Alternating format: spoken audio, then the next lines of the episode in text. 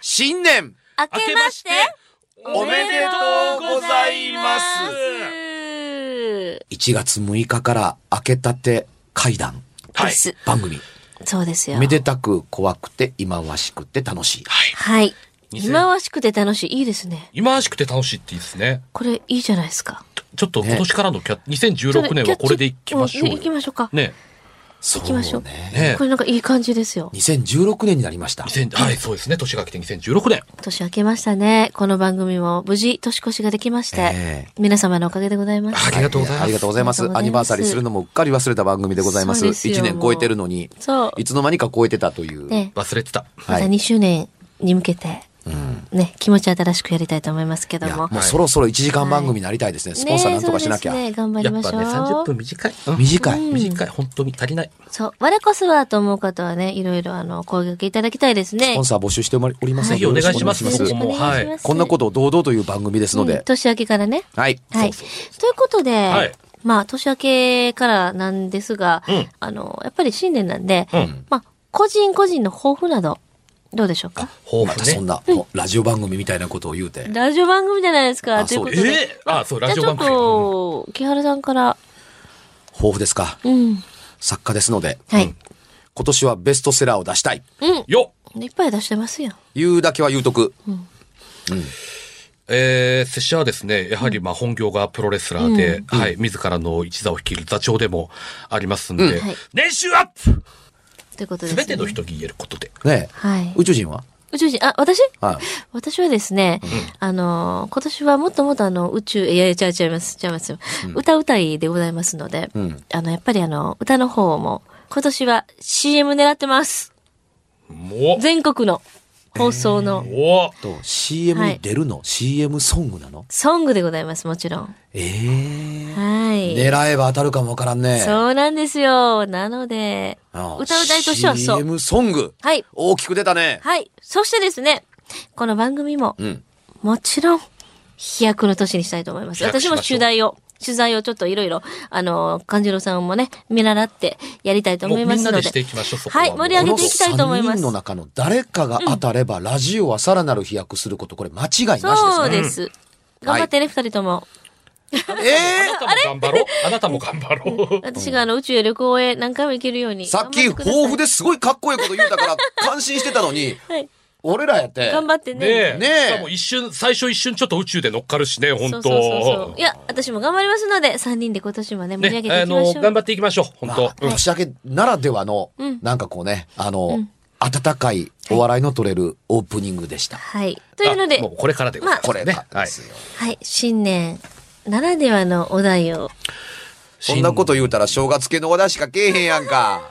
で、あいや、さすがにないっすよね。うんあまりどんないですねんかないですかいや、あのーまあ、全くなくはないですけれども、うんまあ、不思議な話だったりするものが多いですしね、おおむね大晦日の方が多いですね。あー年明けよりも大晦大日。あ、でもそれもありですよ。年が変わるうん。いやありなわけないですよ、年明けてから。うんいや、なんかその、ね、そんなんだったんだって、大晦日ってそんなことがあったんだっていうのも。うん、正月の話でどうせ来ようと思ってるんなら、んあのーなくはないんです。だって大晦日の話って年明けるまでがあるんでしょもちろいん。やそのなくはないんだっ落ち的たら、にちょっとでも逆に気になるよね。うん。うん。あのね、これはね、私のむ村だけのことかと思っていたら、私の家だけのことでした。わかるのはもっと後なんですけれどもと言いながら、うんあのーこんな話が、あそれはの聞かせていただいたことがあるんですけど、もちろん村正範月囲ですで。、村範囲で考えてたら自分のとこだけやったという。いやいや、どこだってそうそうですよ。うんあの、村の中で育ってたら、うんこんな風習があったらこううちだけやろなと思ってたりするんああ。じゃないですか。はいもうよそ知らなかったら、うんうんうんあの、この村だけやろな、稲刈りすんのはこの時期にとかって思ったりすることもなきにしもあらずですから、はい稲刈りは大げさですけど ね。はい。あの、正月は、あの、年が明ける前にたくさんの料理を、あの、作って、んあの、お重の中に、ま、お、あの、詰めるではないですか。その代わり正月三が日、まあ何にも作らずに、これで過ごそうみたいな形、うんはいはいはいはい。ええはいあの、おせち料理という形のものを、まあ、伝統的なね自由に。えええー今はね、多くても三段重ねじゃないですかね。うんお。せち料理でうんうんうんう、んしかも、まあもちろん自宅で作られる方たくさんいらっしゃると思い思うんですが、あのー、まあネット予約だとか、コンビニで買うだとか、あデパートに発注、いろいろあり、いろいろあると思うんですけど、今そうですねあの、ケースごとに、まあ大概、あのー、三段重ねが、まあまあ、おおむね主流なんじゃないですかね。うんあの、多分食べ物事情が良くなったので、1の10、2の10、はい。あのー、3の10、あの、正式ではないですけど、ま、大きい家だとかといえばいいんですかね、うんあの、おじを5つ重ねるはい。うん。んですよ。豪華。豪華うん、まあ豪華ですね。うん。で、その人の、あのーあのー家、えーだけなんだろうなと思うんですけど、いあの、4つ目の、あのーお重を、はいね、い1の10、2のはい10、3の10、はいあのー、4の10というのが、まあ4というより縁起が悪いあーそうですね。のそうで、されてあまの、すね。し数字の字を、あの、数字の4を,、うんをつけない、はい。あの、4の10。うん。うんで、また、で、あの、で、5段目を空っぽにしておくんじゃなかったかな、確か。うん。蓋みたいな感じかな。正式にまあ正式にある意味かでらうん。うんうん空っぽにする、しないところもあるし、といううんで、その家は、あのー、4つ目の10、4の10、うん。はあいの、。4つ目のお重だけ空っぽにするってほうほう。で、その、どうして4つ目のお重を空っぽにするかというとうん、あの、4が空なので、死がない、死なないという言葉にかけていたほう。それがね、うん、素敵。うん。そういうことなんだ。あでも、嫁ぎ先に行ったらそうじゃなかったから、ああ。あんたどこでそれ覚えたのというふうに言われることになるから、外に出て初めて分かったってういう。ん。あ、そこんちではずっとそういうふううんに、あしのてたん、だ。え、5つ目が空なんだけども、うん。うん、あのー世の中の方が空だったのあなたの血っていう話になって、ええ。それはその村の風習なのってのはいやそう言われてみたら村なのかうちだけなのかがよく分かりませんっていうに、もう今となってはというう、ん。ただうちの家ではあの4つ目のお重が空になっていて、あのあの死がないうん。 4つ目がない、うん死なないっていうので、あの験担ぎでそう教わりましたというところだったんですと。でね、うんあのうちの家だけかなと思うのは、まあ、プラス、うん。そういうことがわからない子供の頃、あの、んご飯、ご飯というか、あのおせちを食べるときに、うんまあ全部あの食べ終わると重ねて、はい蓋が。食べるときには、お父さん、家長が蓋を取って、うんあのおじをこう、一つ一つ並べて、はでいみんなで食べて、また元に戻すというのはいで、お父さんがそれを広げる役で、はい他のものはしちゃダメよっていうふうに言われた。はい。言われてた。でも子供のことです。おちょっとお腹空いたらいないところね、あのーこう見計らって、栗きんとんの一つもつまんでやろうかというふうに思ったりするもんじゃないですか。まあ先になくなるもんですけど、ああ、そうですね。あるかもしれませんね。そういうこと。三が日、三が日の、あのーどのタイミングであったのかは覚えてないんですけれどもと言いながら、はい。あお父さんもお母さんもおらへん、ちょっと食べようと思って蓋を外して、ひ1の10 2の10、とこう広げた時に、あの3つ目の103の10をパッと取った、漆塗りの底のテカテカした部分に、亡くなったおばあちゃんが「こら!」うん。という顔で見てる。うん。あれ、顔が映ってる。怖かったけれども、あ一瞬は私やないよね。あ、おばあちゃんだ。うん。上見ても映り込むものがないので、はい。でしょうね。秋のせいだと思ってもう一回見たら、カッとさらに怒った顔になってる。うん。うん開けたあかん言うてるやろと言わんばかりの顔だったので、あ、怖ってね、バッと戻した。うん。なので、あのーあ、お父さんが蓋を取って広げるのよというのを守れとはこういうことなのかなと思う。思いましたというふうに。おばあちゃん生前方がらかでとても、あの優しい顔しか見たことがなかったので、開けた時に、そのね、まるでそれこそ、あの、通俗的階段的に言うと、見たなと言わんばかりとも言えるし、まあ、顔は怒ってるから、うんうんダメでしょうんうんと言ってる顔だったりするんですけれども、えらいもの見た、うんうんもうもう触らへん以後あのそれをずっと守ったのであの一度しか見て一度で凝りました、もう一回分かった上で見たらありえないはずの顔をもう一度見たら、いかな肉親とはいえちょっと心があの折れたかもしれませんね怖さで、うん、一度目は怒られてるが重要だと思ったので「あおばちゃん怒ってる」って、あのこっそりやったらいかんことをやってるのが分かってるけど、確かめるためだけにはできません確かめてほんまだったらもう怖いですはい。ですがあのよその家に嫁いだ時に分かったって「えあなたんちは世の中に空にすんの?」うん。というふうにねえーなんですってえーでももうもうお重そのものがね死がない。うん。あのーそんなに重ねて、うんつまりそもそも3までしかないので、はい。そうですね。逆に言うと、あの、それと同じ掛け言葉で、うんあの、4つ目えーは、やらない方がいいねって。で、5つあるのは多すぎる、などというふうに思ってるのかもね。うんうんうん。まあ、演技をこう担ぐという、まあまあねそういう、とこ死がないという意味であね。のー、か家族が進んで、う。うんん。あの、そんなにたくさんいらないだろうという考え方もあれば、訪ねてくる人、お互いの家を訪問し合うこともまあ少なくなって、うん。うん、子供のおお年玉の収入が減ってる今日この頃でしょうからというのもあろうことだし、1日からコンビニ開いてますからね、うん何もお世知に困らなくてもというう、んうんうん。あのーおせちうんではんないんですけど、全く関係ないんですけど、正月もっとも。あのー拙者があの独立する前に、あのー所属しておりました団体で、あのーそこの寮にその当時住んでたんですね。はい、で、あのー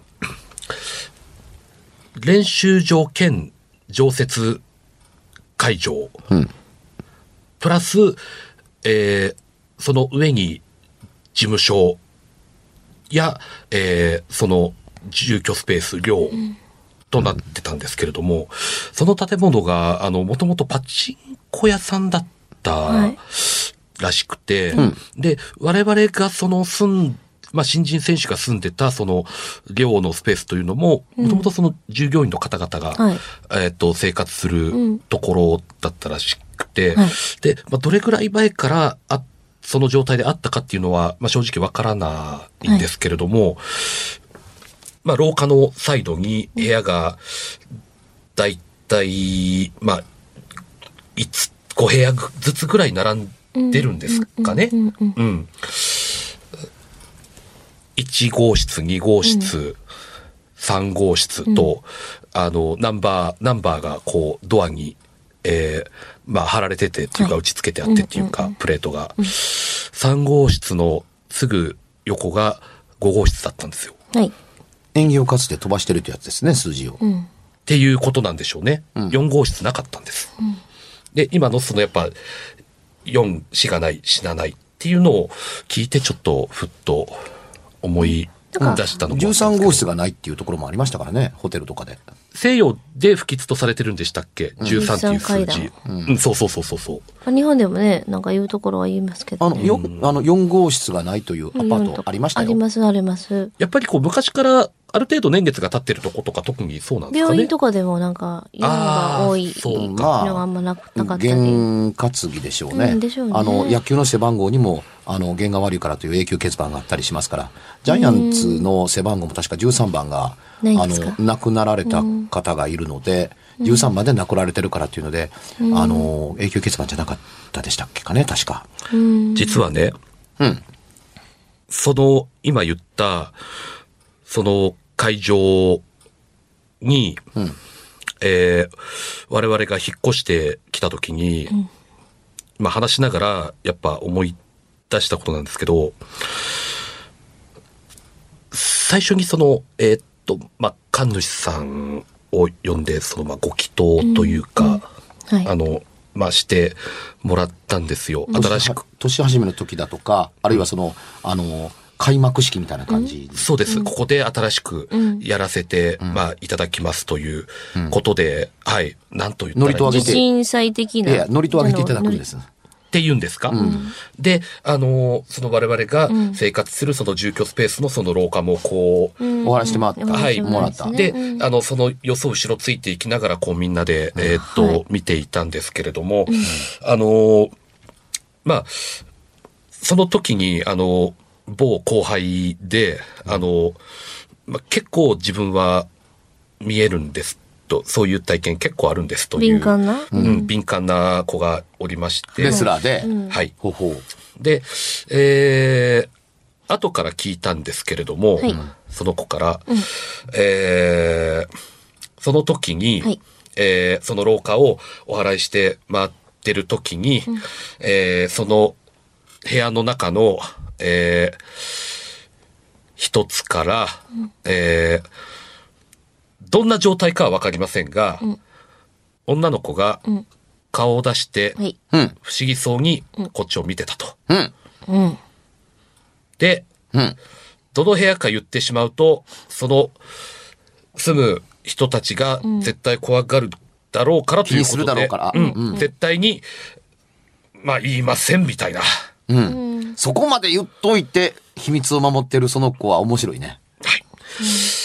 あのーまあぶっちゃけですね、あのー うんまあその時はマジかって思ったんですけれども、まあ、あのーそこで本当に毎日ね、我々も、あの、戦いながら、うんえー生活もしておりまして、うんあのー日が経つにつれて、あの、全然そういうことも忘れていったんですね。うん。うん。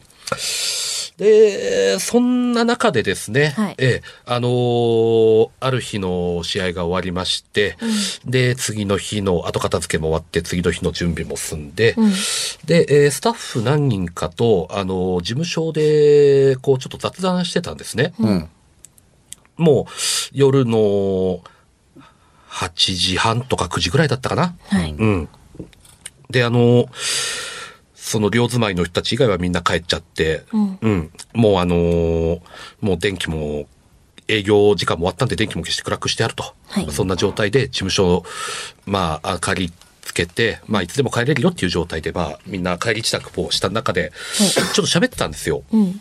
で、拙者と、あとは、えースタッフが2人おりまして、うんで、喋ってたんですけど、そのうち1人の携帯に電話がかかってきたんですよ。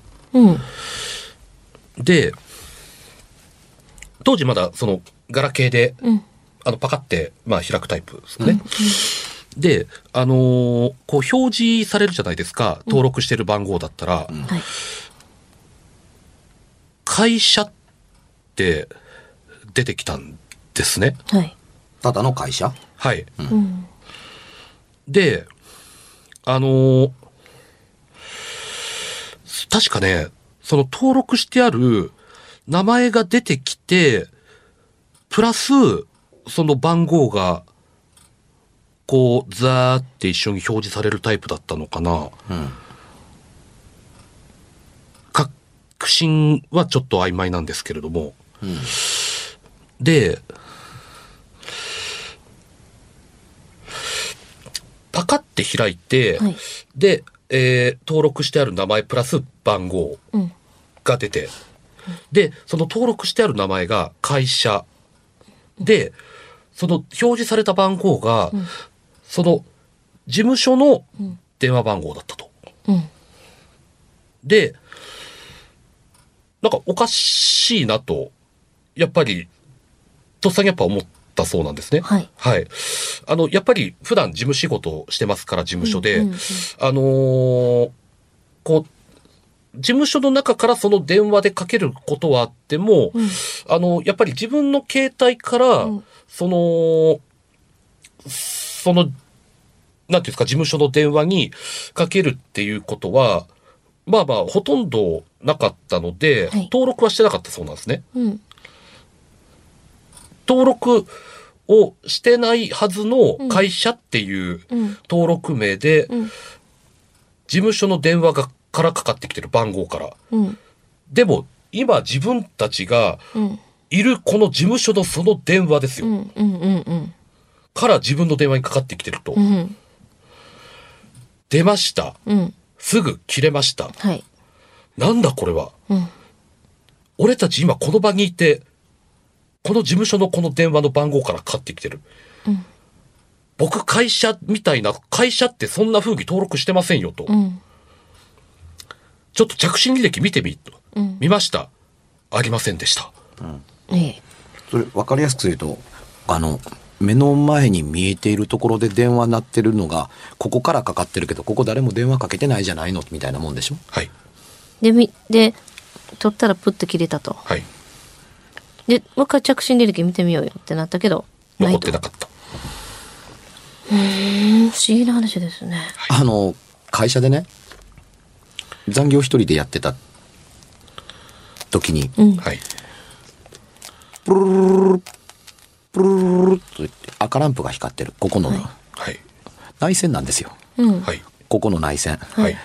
一人で残業していてうん内線周り誰もいないですよね自分のあの机の真上の蛍光灯だけついてるうんで内線なので全部の電話が鳴ってるんです赤ランプで内線っていうねどっかの1台がかけてるんですようんでもほらあの横もあの右も左もあの赤ランプでこ取ったら誰が出るの自分しかいないのにうんこの見渡せるフロアの中の誰が自分に向かって内線をかけているのあというか内線をかけているのというので怖くて取れなかった、カチャもしもしと言った時にね、はい後ろから「もしもし」って知らない声でも聞こえたらまあ怖いからねうん、確かねつくも会なんかなんかにそのあの一人で残業するなよって内線かかってくるからってどこからかかってくるんですかって中からって中ってここじゃないですかそうここからだからこう奥にいる部長から「あちょっと来てくれ書類取りに来てくれ」みたいなもんだったり、すりゃいいですよ人がいればうんそういうもんですよね。本来ねだから怖いですねその発信地にいるはい自分みたいなかかってきてる電話がここからかかってきてるけれどもここ誰もいないやうんうんやっぱり、あるんですね。そういうことってねで。しょうねはい。ちょっと、新年から、うんなかなかの、はい。そのちょっと何人かが見てるわけでしょそうです。はい。複数で同時に複体験した数でっていう目撃談があるまっていうのあ、は新年ですからねあの皆さんあのご自宅の方であのおおくつろぎのことでしょうが、うんそろそろ終わるかというう1月6日ですから、うんはいはい。ええ、どなたか一人ぐらいいたんじゃないんですかね2階でくつろいでるとかかってくるはずのないというかかける必要性のないうん自宅からの電話を受けるはいそあな感じお父ちゃんから電話やえお父ちゃん今ここでテレビ見てるや音信んみみたいなえ誰がかけてんのってたいなねなんてなことがね一人ぐらいリスナーの方で経験するかもしれないですうねんねそんな経験ある方はぜひまたはい。お便りをいただきたいと思いますお待ちしてます。ね、まあそんなこんなでそろそろ告知の方をはい。バシッと決めて。明けました1月23日、はいえーみそのビル南にあるみそのビルバーはいプラセボで、えーかんちゃんと僕とで、はい階段だけと思うなよというサブカルのトークカルチャーをやります、はいえーぜひともご予約の上でいらしてください、30人しか入れないので日月さんもね。はい、もし私も遊びに行けると思いますさん突然こう、突然参加みたいな感じでえー、何そのえー、何でもないです待ってますよと。か、はい皆さん聞きました階段だけと思うなよなので、もちろん階段だけじゃないという様というか階段を以外を喋るんだはいなので逆に貴重なイベントですよ。貴重な、すごくこれは、はいあの、レアなイベントになると思うので、ぜひ、誰もぜ喋らせひて、くれへんから足をね、あの、運んでいただきたいと思います。そして私たちの情報は、えー、松山勘十郎、そしはてい木原博勝、そして日月陽子、名前で検索していていただきますと、見てねいろんな情報が、はいあの出てきますの歌をで聴、きに行くも、プロレスを見に来るもよしですよ。階段聞きに行くもよし、はいまあね、あの、それもチェックしてください。はい。